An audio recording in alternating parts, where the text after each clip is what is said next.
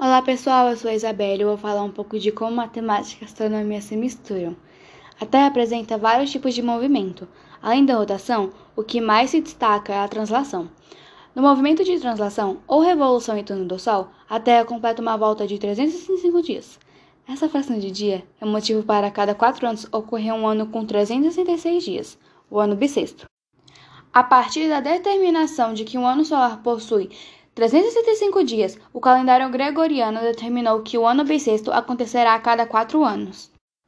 Para saber se o ano é bissexto, o ano deve ser divisível por 4 e a divisão é exata, com o resto igual a zero.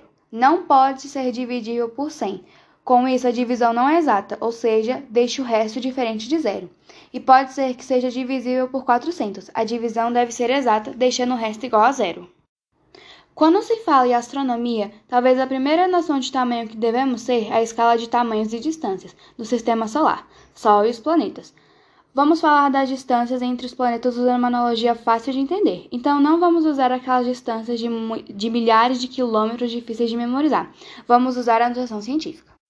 Então, para simplificar esses números grandes, nós usamos a notação científica, que é uma forma de escrever números grandes que acomoda valores muito grandes ou muito pequenos para serem convenientemente escritos de forma convencional.